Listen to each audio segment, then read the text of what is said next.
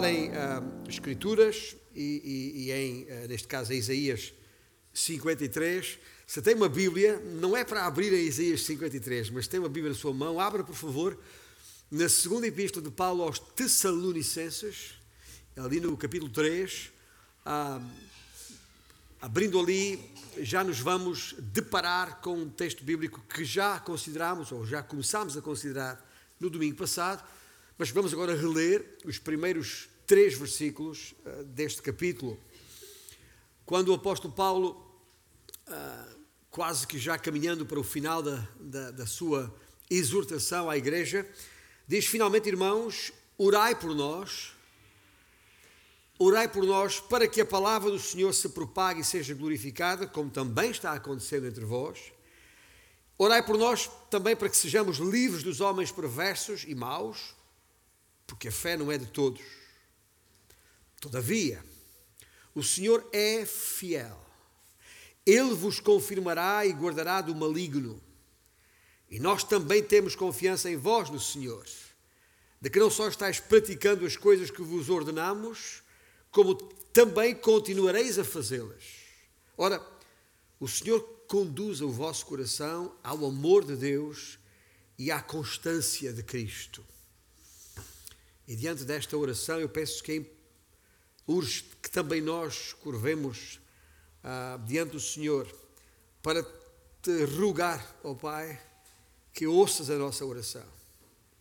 Porque queremos que este desejo aqui expresso pelo, pelo apóstolo Paulo, para com a tua igreja, neste caso em Tessalónica, continue a ser o teu desejo, expresso em nossos corações, é, impresso em nossos corações, pelo teu Santo Espírito que não só tenhamos a capacidade de entender a tua palavra ao ponto de com ela nos identificarmos, mas que a nossa vida seja por ela embebida e possamos corresponder na exata medida da tua vontade.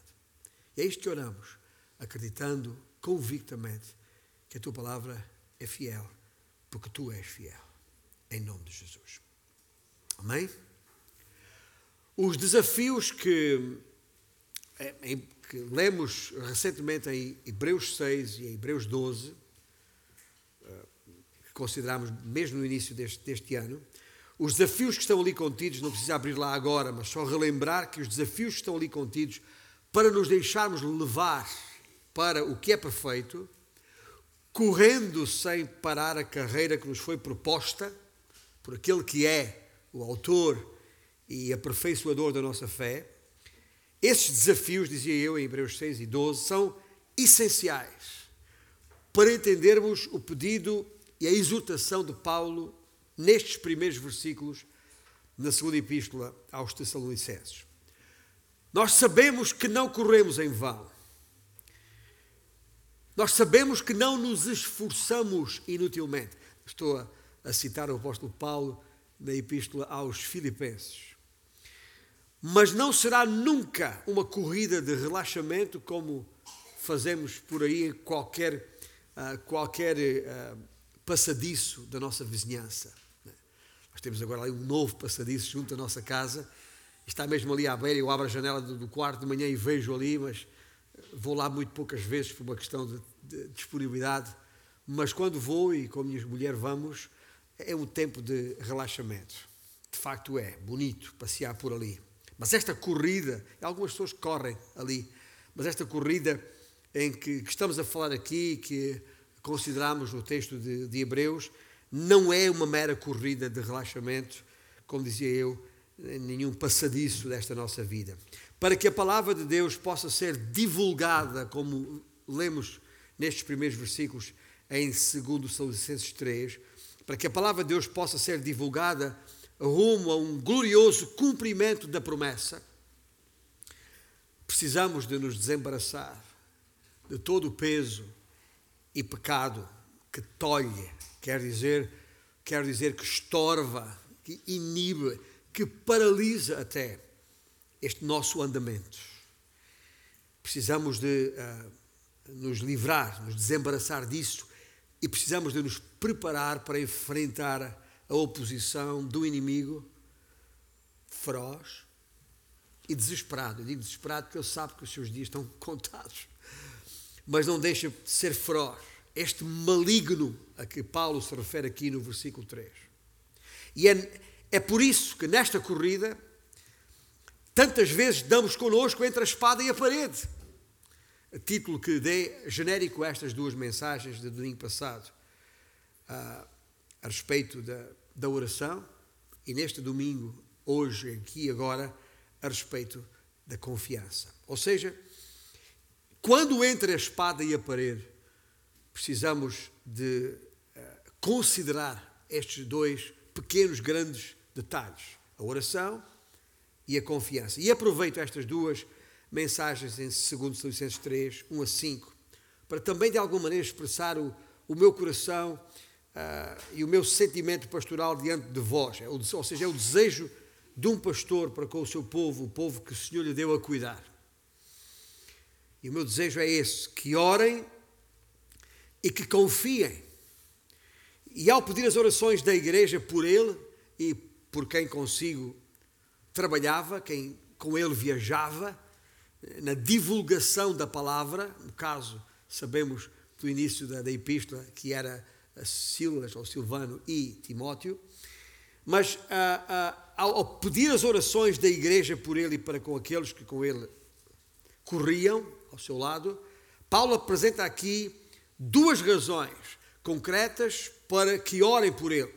Como já lemos, primeiro para que a palavra de Deus fosse divulgada e glorificada, e segundo, para que eles mesmos, ou esta divulgação da palavra, se pudesse livrar de uma vez por todas daqueles tais homens perversos que são inimigos da fé, perversos e maus, como Paulo refere, que são inimigos da fé e querem pôr-nos abaixo. Literalmente, uh, demolir é a palavra, uh, o sentido literal do termo aqui. E se, se não nos conseguirem demolir fisicamente, e algumas vezes conseguem, atacarão com certeza a nossa reputação. Ou seja, tudo farão para nos destruir. É isso que, por essa razão, o apóstolo Paulo diz: orem para que nos vejamos livres desta gente. Nos, ao entrar, todavia, no versículo 3, há aqui uma outra avenida, aqui uma outra janela que se abre diante de nós. Eu espero que este Senhor ah, que inspirou Paulo a escrever estas palavras e que habita em nós, nos possa ajudar a entender o que está aqui escrito. Todavia o Senhor é fiel. Versículo 3. Ele, o Senhor, vos confirmará e guardará do maligno. Há aqui uma primeira grande verdade que eu gostaria que guardássemos nesta manhã. A verdade exortativa por parte de Paulo. Nós confiamos ou não confiamos no Senhor? A afirmação de Paulo, a primeira grande afirmação visível nestes versículos, é que nós confiamos no Senhor. Podíamos até dizer isto em voz alta, quase em, em coro uníssono.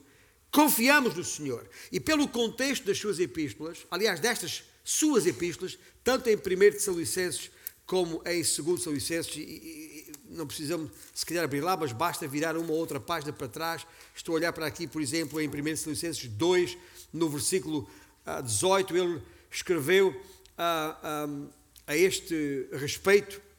Eh, por isso quisemos ir até vós, pelo menos eu, Paulo, não somente uma, uma, uma, uma vez, mas duas. Contudo, Satanás nos barrou o caminho. Paulo não tem nenhuma dúvida em identificar este maligno, ele tem nome. E nestas mesmas epístolas faz a referência a isso, e mais adiante no capítulo 3 desta primeira epístola, versículo 5, ele diz: Foi por isso que já não me sendo possível continuar esperando, mandei indagar o estado da vossa fé, temendo que o tentador, outro nome dado a Satanás, vos provasse e se tornasse inútil o nosso labor. Há uma, há uma identificação inequívoca que Paulo faz aqui sobre a forma como Satanás, ele mesmo, o tentador, o adversário, que é isso que o diabo quer dizer, o maligno, se interpõe. Agora, ouça bem, sendo verdade que, e não deixa de ser, que muitas vezes atribuímos ao diabo o, diretamente o nosso próprio comportamento pecaminoso, como se ele tivesse as costas largas, ou tão largas, ao ponto de ser omnipresente ah, nas nossas vidas. E não é, ele não é, não esqueçamos isso, ah, mas temos essa tendência que, que, que, que é visível no homem desde que a natureza, desde que o pecado nele entrou. Lembra quando o Senhor se aproximou de Adão no jardim do Éden para pedir contas? O que é que, o que, é que ele disse? Senhor, foi, a, foi ela, a mulher, a mulher que me deste. Né? E quando o Senhor se aproxima da mulher, ela diz: Foi a serpente. Portanto, não há nada de novo hoje. Nós temos uma tendência impressionante para diante ah, das situações de pecado, de, de, de, de, dificuldade, de peso na nossa vida, atribuímos ao diabo. Eu nunca mais me esqueço uma, uma vez, estava, estava a, a, a, a dar um seminário ah, na igreja presbiteriana de Santos, veja lá, no, no Brasil. Uh, uh, estava numa sala, o auditório cheio, eu estava a, a, ensinar sobre isto, e de repente, ao, ao lado da vizinhança, os, os, os, cães começaram, os cachorros, começaram a, a ladrar. Né? E logo na sala alguém disse: É o diabo! O diabo nada, são cachorros. Não. E, e, quantas vezes nós fazemos coisas muito parecidas com, com esta, uh, atribuímos ao diabo coisas que têm a ver apenas com a nossa própria carne que vem de nós mesmos, a nossa tendência para pecar e prazer em pecar, muitas vezes. Portanto, dizia eu, sendo verdade que muitas vezes atribuímos ao diabo o nosso próprio comportamento pecaminoso, ah, não é menos verdade que nesta corrida em que estamos, Satanás, Satanás e o seu staff. E quando eu falo staff, uh, não só staff de demónios, que são, como sabem, as hostes de anjos que com ele caíram da presença de Deus, mas não só esses, como também outros agentes, até humanos, que podemos ver uh, a olho nu. Uh, é verdade que ele e o seu staff, esta gente toda, uh, não para de nos colocar obstáculos na pista em que corremos para que tropecemos e caiamos atrasando assim o processo de divulgação e glorificação da palavra de Deus, porque esse é o objetivo dele, é parar com isso. Gente, ele não está preocupado comigo, António, contigo, Maria, Manuel ou Joaquim. Não, ele está preocupado com o avanço da palavra, porque ele sabe que é a palavra de Deus que vai produzir o efeito que Deus quer. Porque que é reconciliar o homem consigo mesmo. E é pela fé que isso acontece. E a fé vem pelo ouvir, o ouvir do quê? Da palavra. Portanto, o inimigo sabe muito bem que se ele parar ou atrasar a divulgação da palavra, então, na cabeça dele, estará de facto prejudicando o avanço do Evangelho. E por isso é que Paulo ora, ao pé das orações, para que isso não aconteça. Para que isso não aconteça. Sejam quais forem as investidas do inimigo e a intensidade dos seus dardos flamejantes, como Paulo se expressou aos Efésios, como a mentira, a fraude, a calúnia a respeito daqueles que são do Senhor, nós sabemos, espero eu, nós sabemos que o Senhor é fiel e que sempre nos fortalecerá e protegerá. E daí a afirmação: nós confiamos no Senhor. E se verdadeiramente confiarmos na fidelidade do Senhor, então as nossas orações serão tranquilas. Isto é, sem ansiedade, sem sobrecarga, sem medo. Quando se ora com confiança, e sentindo uh, uh, uh, o, não só essa confiança, mas haver em nós um sentido de obediência. Convém lembrar já agora que a obediência é a mais evidente expressiva prova de confiança. Aquele que afirma que confia no Senhor e não lhe obedece é mentiroso.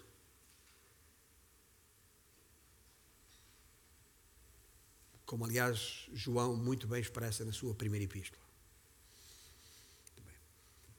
Quando a oração é feita com confiança, não só não há medos, mas nem muito menos pânico. Um, um, um clamor em pânico, o que é que diz? Salve-se quem puder. Um clamor em paz diz: O Senhor tem poder. E essa é a grande diferença de coração. O coração em paz diz: Tudo posso naquele que me fortalece. A nossa parte é orar em obediência, confiando que Deus fará a sua vontade e expressará o seu poder no seu tempo, à sua maneira, onde Ele quiser, com quem Ele quiser. Por experiência própria, Paulo conhecia bem a fidelidade do Senhor. Sabia, sem nenhuma dúvida, a importância que há, havia na sua vida e deve haver na nossa, em confiar no Senhor. Especialmente em tempos difíceis. Naqueles tempos entre a espada e a parede que bem conhecemos. Importa, importa sabermos que o Senhor nunca nos deixará ficar mal. É preciso não esquecer isso. E não são palavras minhas, apenas pela, pela minha experiência, ou de Paulo, pela experiência de Paulo, ou de qualquer um de nós. É lembrar outra vez, é promessa do Senhor. Está na Sua palavra desde o Velho Testamento, desde a lei. Lá em Deuteronômio capítulo 31, no último capítulo deste livro, o Senhor diz o quê? O Senhor é quem vai adiante. É quem vai adiante de ti. Ele será contigo. Não te deixará, nem te desamparará. Não temas, nem te atemorizes. Está escrito. É a palavra do Senhor. O próprio Senhor Jesus Cristo disse, eh, de acordo com o Evangelho de João, capítulo 16, estas coisas vos tenho dito, diz o Senhor Jesus, aos seus discípulos, para que tenhais paz em mim. No mundo passais por aflições, mas tendo bom ânimo, eu venci o mundo. Podemos afirmar, nós confiamos no Senhor ou não? Porque a palavra de Deus não é passível de, de dúvida, de equívoco. Não, não dá espaço à hesitação. Haja o que houver, venha quem vier, o Senhor nos guardará. Mesmo que faltem os homens de Deus à nossa volta, porque partem, em algum momento, Paulo partiu, já cá não está, Timóteo partiu, eh, eh, outros partiram, eu vou partir um dia, todos nós vamos partir em algum momento, se o Senhor tardar o Senhor sepulta os seus ministros, mas o seu ministério continua. E eu espero que nunca esta igreja, nunca esta igreja, em circunstância alguma, outra vez, na expressão do meu sentimento pastoral, nunca esta igreja dependa da presença de homem algum. A começar por mim, mesmo que esse homem já esteja aqui há mais de, 20, de 25 anos. O Senhor sempre está conosco e nós com Ele, seja aqui ou no, nos céus. Está a ver esse versículo 3 que está aí em, em, é, é, no nosso texto de 2 São Licenses 3? Ele vos confirmará. Esta palavrinha é, é uma palavra que eu tenho referido muitas vezes, uma palavra chave. Todos os meus anos de ministério aqui já me ouviram falar da palavra, até no, no próprio grego, a palavra sterizo, ah, que, que significa fortalecer, firmar, estabelecer. Aqui está traduzido por confirmará. É a mesma palavra, é a mesma ideia. O Senhor está ali para fortalecer, está ali para proteger. Isto é, nunca nos deixará sós, nunca nos deixará à mercê do inimigo. É verdade, não vale a pena eh, aliviar a ideia. A ideia está aqui. Estamos a falar de proteção, proteção interior, daí a paz, daí a tranquilidade e também proteção exterior. Os crentes carecem de fortalecimento constante. Constante. Não é aqui e ali. Não é de vez em quando. Uma dona de casa sabe muito bem que a, a casa não se põe em ordem uh, uma vez por todas. É? Dia 1 de janeiro de 2022, minha mulher diz assim: marido, hoje não estou para ninguém, é o dia de arrumar a casa e fica arrumada para o resto do ano. Pois, era bom, era. Era bom, era. Se não for limpa e arrumada com regularidade, acabará em desordem e confusão. Assim, a casa de Deus, que é a sua igreja, precisa de uma permanente atenção para não se tornar uma confusão. E digo, já agora, por, por comparação com a metáfora que usei, uh, os móveis de uma casa são muito mais leves do que os pesos que confundem as nossas vidas. O pó da casa é mais fácil de limpar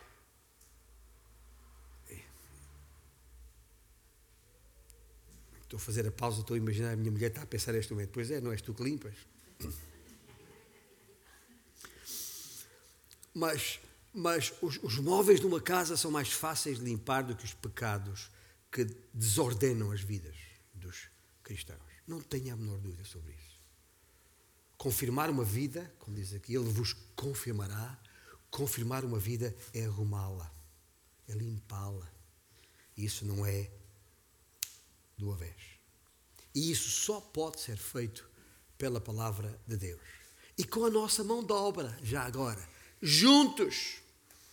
Por isso o inimigo tudo fará para impedir o ensino e a pregação da palavra. Por isso o inimigo tudo fará para impedir que os santos se congreguem. Nem que sejam as orientações dos, dos governos quanto a isolamentos profiláticos e, e, e testes e, e vacinas, o que o inimigo puder usar, e não estou a dizer que a culpa é do inimigo, mas o que ele puder usar para impedir que os, que os, que os crentes se reúnem, se reúnam, se, se congregam, tudo fará, porque ele sabe isso é importante para o fortalecimento, ou seja, a confirmação da fé.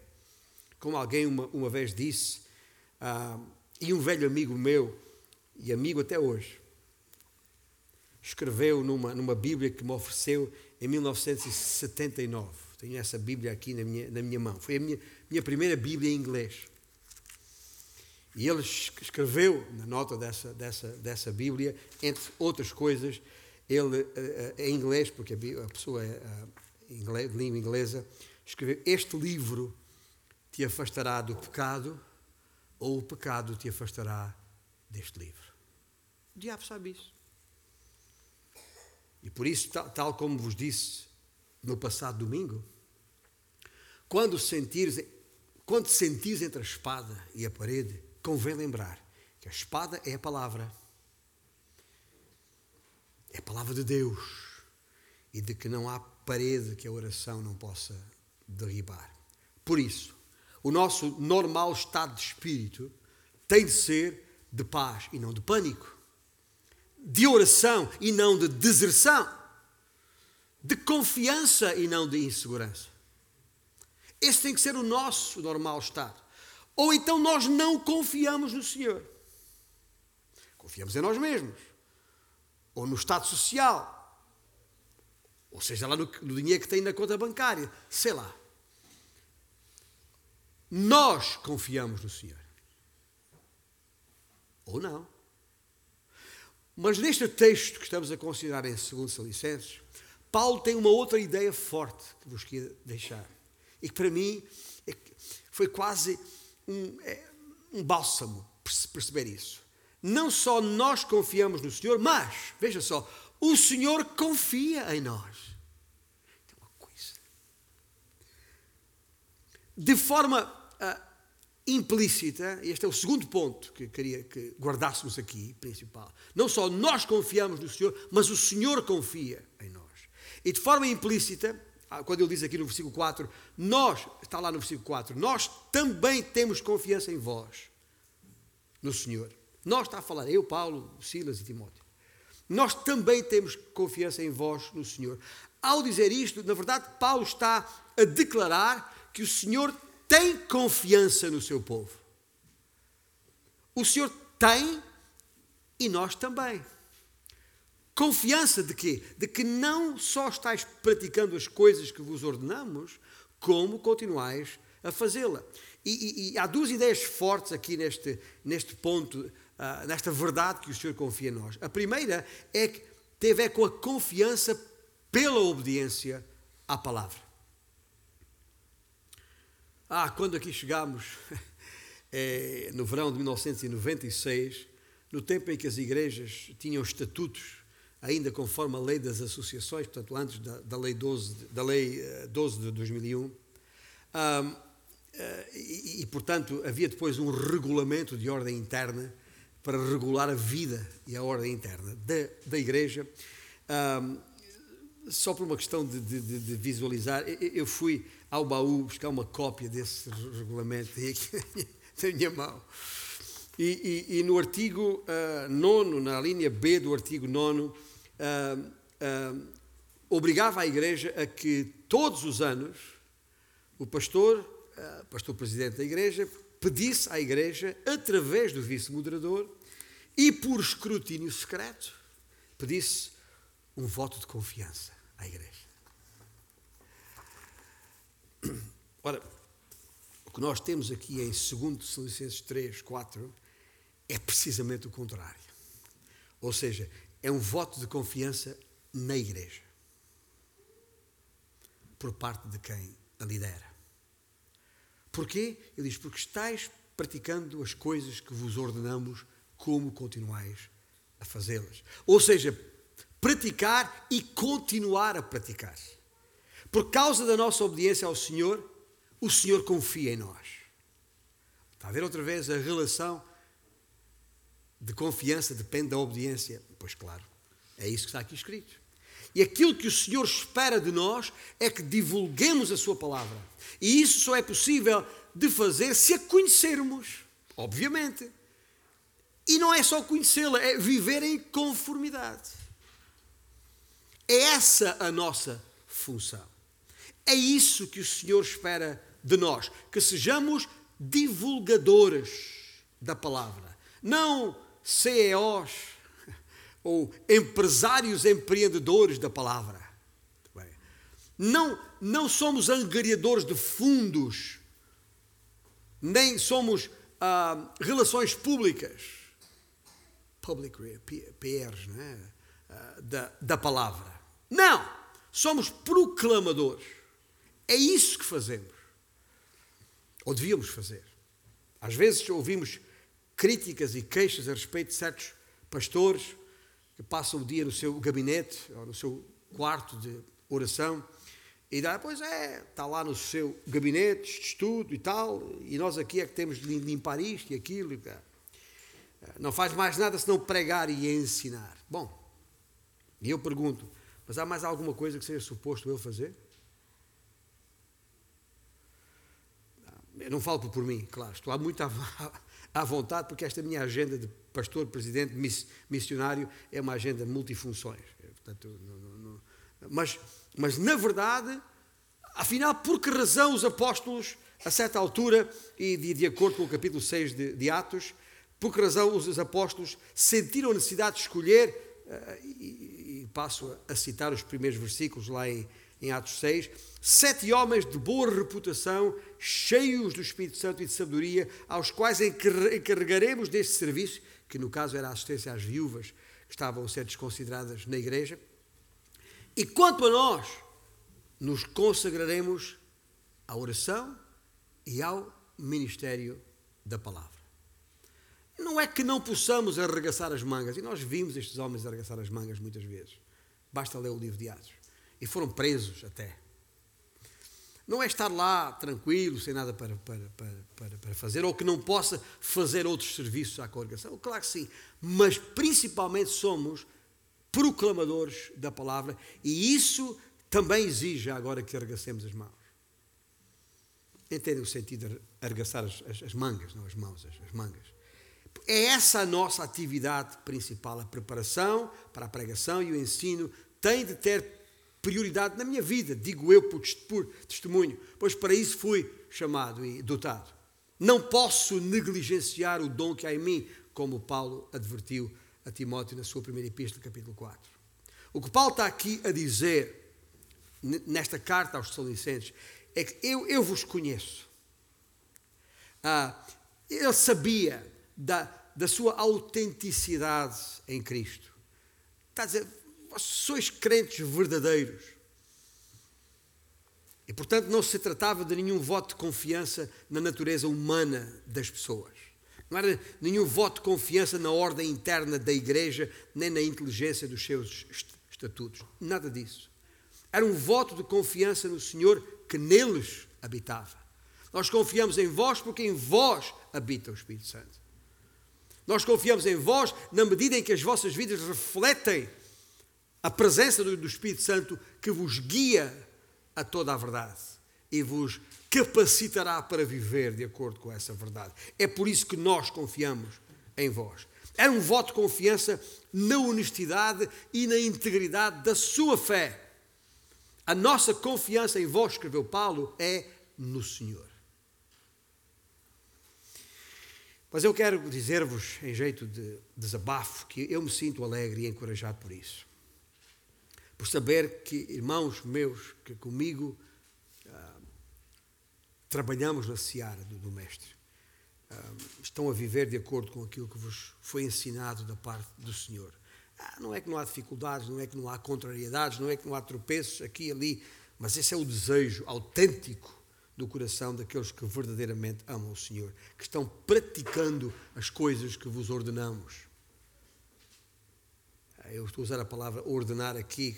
Ah, obviamente os irmãos sabem isso. A autoridade com que ensino e oriento a igreja não advém de mim mesmo. Em mim mesmo não há autoridade senão aquela que me é delegada pelo Senhor. E a, a, a nossa confiança, nós enquanto líderes, a nossa confiança em vós é no Senhor assim também a obediência, a vossa obediência ao ensino recebido é no Senhor. Por isso mesmo, gente, eu não, eu não, eu não tenho, por mim mesmo e à parte do Senhor, nenhuma autoridade para vos ordenar, seja o que for, a não ser aquilo que o Senhor mesmo ordena. Eu estou já agora, estou a dizer isto outra vez. É, é o que o apóstolo Paulo diz, disse na primeira, outra vez na primeira epístola a esta mesma igreja, lá no capítulo 4 e versículo 2, quando, quando Porque estáis inteirados de quantas instruções vos demos da parte do Senhor Jesus. Estáis inteirados de quantas instruções vos demos da parte do Senhor Jesus.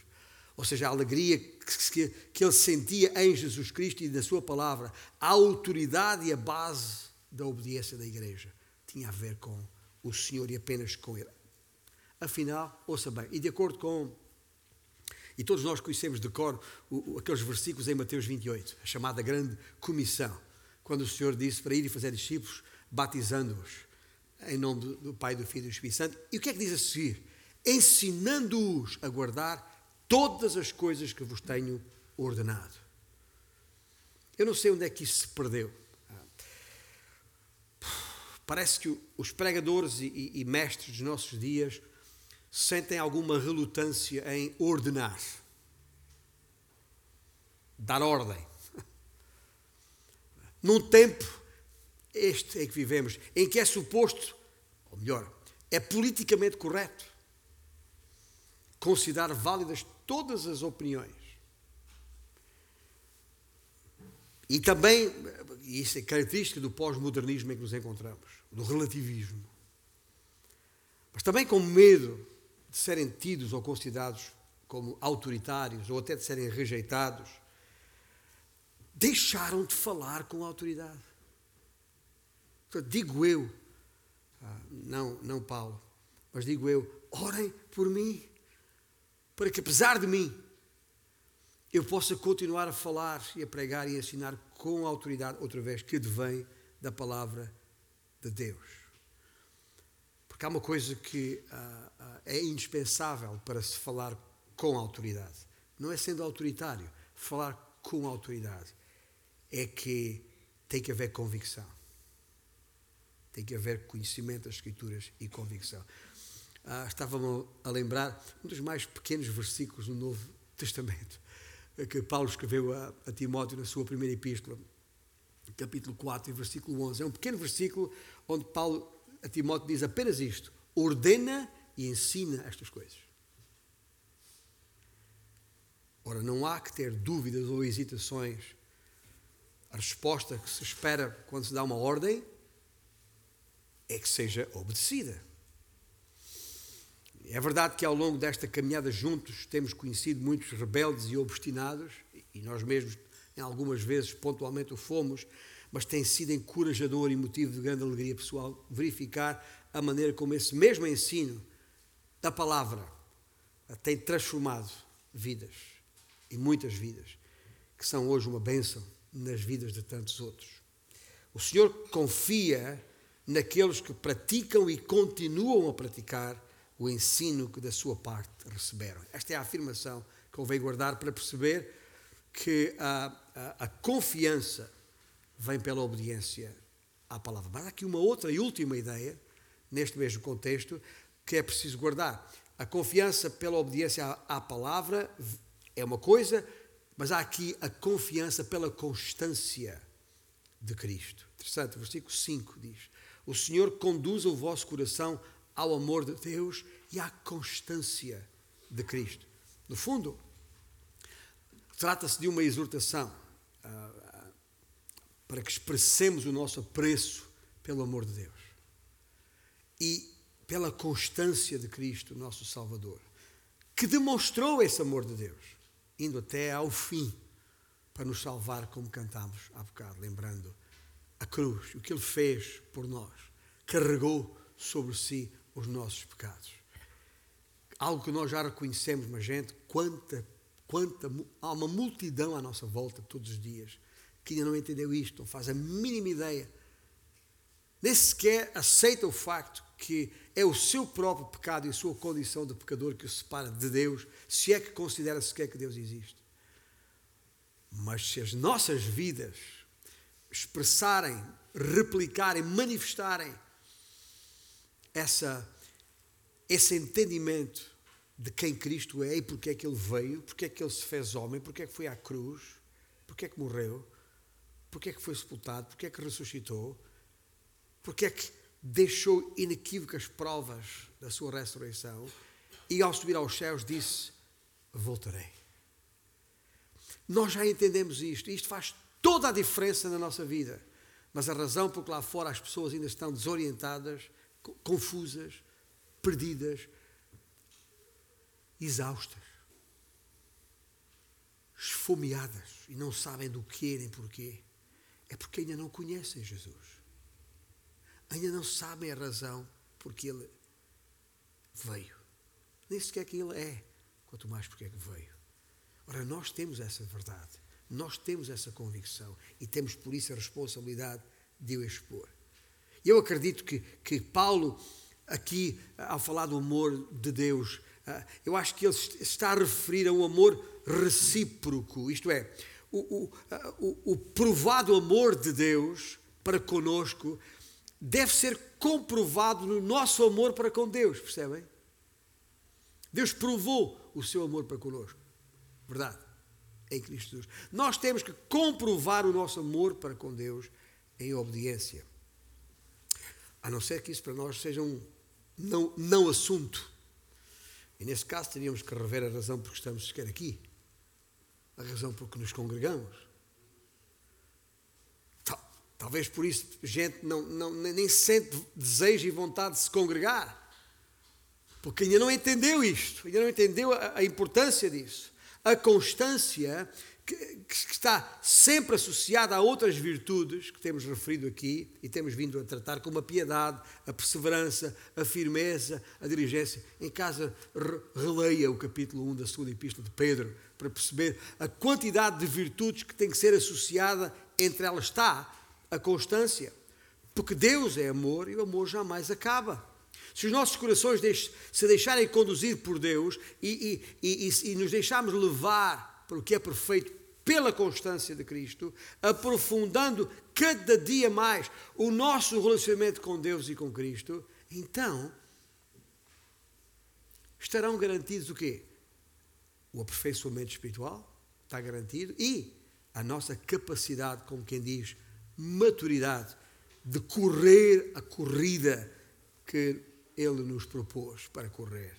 E de correr de maneira irrepreensível e sincera. Estou-me a lembrar outra vez de Paulo aos Filipenses, capítulo 2. Ah, como filhos de Deus, inculpáveis no meio de uma geração pervertida e corrupta.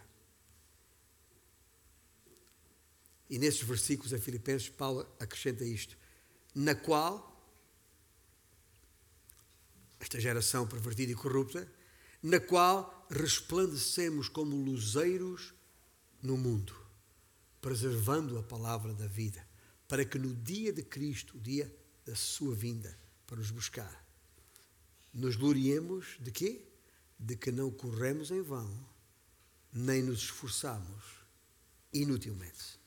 Como é óbvio, estes versículos também estamos outra vez a falar de um processo de amadurecimento, de aperfeiçoamento, que referi em Hebreus 6.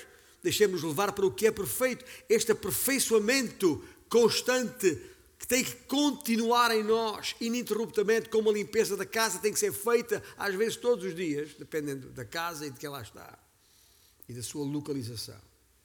A verdade é esta: isso tem que continuar até que e outra vez citando Paulo agora aos Efésios, até que todos cheguemos aonde há perfeita varonilidade, idade adulta. Ele diz, à medida da plenitude de Cristo. Que possamos chegar à sua constância. Tá? O versículo que Paulo escreve aos Filipenses fala da constância de Cristo. Vocês perceberam essa, essa nuance? E o nosso crescimento, o nosso aperfeiçoamento é para nos aproximarmos da constância de Cristo. A perfeita varonilidade à medida da plenitude, ou seja, da estatura completa de Cristo. Escuta, toda, toda a gente que praticou desporto em algum momento da sua vida, e eu também, pratiquei. Houve tempo em que fiz parte de uma equipa de futebol na minha juventude e, e, e enfim. Ah, ah, e fui avançado e fui guarda-redes e, e, e, joguei. Joguei a sério, em competição. E todos que praticaram algum tipo de modalidade esportiva, como futebol, sabem como era no início de uma época. Ainda antes da bola começar a rolar, como a gente diz. Ah, era, era necessário o quê? Preparar o físico. Preparar o físico para resistir às exigências do jogo ou da corrida. E no final daqueles primeiros dias, já foi há uns aninhos, mas eu lembro bem, no final daqueles primeiros dias, ao deitar, sentíamos o corpo a latejar, todo dorido, pelo esforço despendido. Passou por isso? Sabe o que estou a falar? Claro que sim. E temos aqui uh, atletas profissionais e gente que está no desporto, como treinador e outras coisas, sabe o que eu estou a falar. Mas estou a falar por experiência própria. Mas os, porquê, é que, porquê é que nós mesmo assim não desistíamos? Porquê é que suportávamos a dor e as dificuldades? Porque sabíamos, desde logo sabíamos porquê é que estava a doer. Estava a doer porque os músculos ainda não estavam suficientemente fortalecidos para enfrentar as incidências do, do embate. Mas ninguém desistia. E não desistia porquê? Porque todos sabíamos que se resistíssemos e perseverássemos, teríamos lugar na equipe. Preferível, não só na convocatória, mas melhor ainda como titular. E era, era, era para esse momento, para esse prémio, que se, se suportava a dor. E sabíamos que era preciso fortalecer os músculos até estarmos em condições de poder jogar os 90 minutos. Mas jogar os 90 minutos com bom rendimento já agora. E não arrastar no, no, campo. Mas para isso é preciso primeiro fortalecer o corpo. E o mesmo acontece, regra geral, depois de uma lesão, por exemplo, quando o jogador, o atleta está, vem de uma, de uma lesão, não, não entra em campo logo, tem que ganhar ritmo. Tem que, é a mesma coisa tem que se fortalecer antes de poder render. E essa é a razão, meus irmãos, no, no, no, é estamos a falar aqui de resistência e de perseverança, que são termos que temos considerado. E no terreno espiritual, do terreno em que caminhamos, nesta corrida de vida em que estamos, são muitas as adversidades. E à medida que, que o tempo passa, é necessário aumentar a nossa capacidade de resistência contra as tentações, contra os desapontamentos, contra os sofrimentos e provações, contra feridas, lesões que nos são infligidas. E é preciso, ao mesmo tempo, aumentar o nosso amor por Deus aumentar a afeição pelos nossos irmãos e o desejo inabalável de glorificar a Cristo. E é por isso que precisamos de um tempo de preparação. Gente, um tempo de preparação, quer em campo, no, relevado ou na, na, terra batida, como era nos meus tempos de jovem. Né? Ah, ah, ah, é, é, é preciso um tempo de preparação, quer em campo para fortalecer a nossa massa muscular espiritual, quer no balneário. Neste nosso balneário, aqui, uh, para a aprendizagem técnica ou tática, associada ao ensino da palavra e à comunhão dos santos. Não sei se me estou a fazer entender, mas há, porém, uma grande diferença, meus irmãos, entre a corrida no estádio e a corrida na vida. Na primeira, na corrida no estádio, a vitória pode não cair para o nosso lado.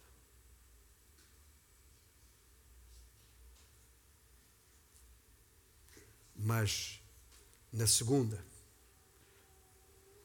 esforço, o nosso esforço é para agradar aquele que já nos garantiu a vitória. A vitória. Não só é preciso crescer no amor de Deus e para com Deus, mas também resistirmos firmes e um claro indicador de força, a força do Senhor que é a nossa força. É isso mesmo. Estão lembrados o salmista, o salmo, uh, no Salmo 18, o salmista expressa as duas ideias numa só frase. Eu te amo, ó Senhor, força minha. Amor e força do Senhor está. E é isto, meus irmãos. É isto, eu diria, e isto é tudo. Tal como escreveu o Salmo, o sábio Salomão em Eclesiastes 12. De tudo o que se tem ouvido, a suma é, resume-se a teme a Deus e guarda os seus mandamentos, porque isto é o dever de todo homem. É este o desejo de qualquer pastor que se preze, é o desejo deste pastor que vos serve. Ter um povo que ora pela divulgação da mensagem e pela proteção do mensageiro. Ter um povo que confia e é confiável que sabe que haja o que houver e venha quem vier, o Senhor jamais o abandonará, dando-lhe a força interior que o protegerá na luta exterior. Um povo que não entra em pânico, mas que se ancora em Deus, no Deus fiel que sabe que tem. Gente que ouve a palavra e a pratica, gente que obedece e cresce, gente que ama e sabe que é amada por Deus. Com gente assim, a gente nem dá pelas vicissitudes, porque passa. Tanta é a alegria estar em Cristo, com profundidade e sinceridade de coração. Eu agradeço a Deus pelo privilégio de pertencer a esta família que aqui se congrega. E a Deus seja a glória, porque dele é o crédito, que Cristo seja engrandecido no nosso viver, porque Ele é a vitória. E há uma, uma, uma, uma um cântico, um lindo cântico, que, que vamos entoar agora de pé. Ah, justamente, ele em si mesmo é uma exortação para que confiemos no Senhor.